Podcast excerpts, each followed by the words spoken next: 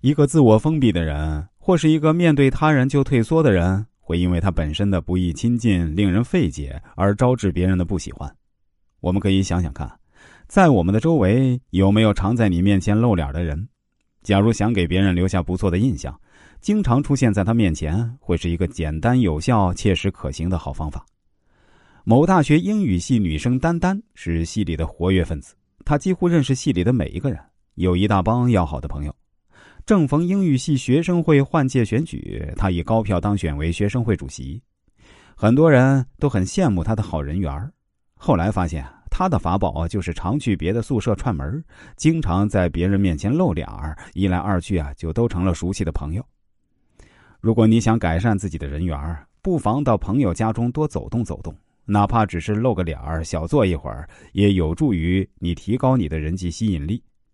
作为职场人士，自我封闭、埋头苦干也并非明智之举。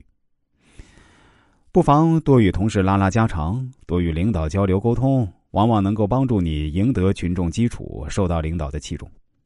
在男女交往过程中，多看效应往往能够建立起一种熟悉而稳固的感情，也就是人们通常所说的“日久生情”。或许日久生情没有一见钟情、触电般的感觉，它是男女经过长期磨合后培育起来的一份心灵的默契，显得更加珍贵。某高校的大三女生玲玲，曾经也是来找我咨询过人生困惑的一位顾客。玲玲的家里给她介绍了个男朋友，初次见面时，长相平平的男孩并没有给她留下深刻的印象，俩人也就不了了之。当时玲玲还给我发过这个男孩的相片，我倒是认为他俩挺合适的。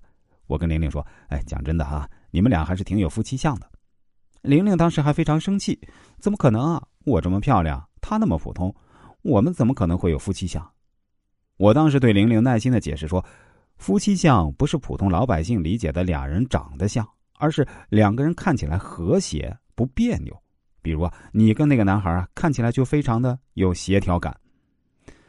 当玲玲啊，并没有把我的话当回事儿。到了快大四毕业，玲玲来到一个陌生的城市，找了一份工作实习，恰好那个男孩也在这座城市。初入职场，玲玲感觉压力很大。加上这里啊，他举目无亲，时常感到孤独。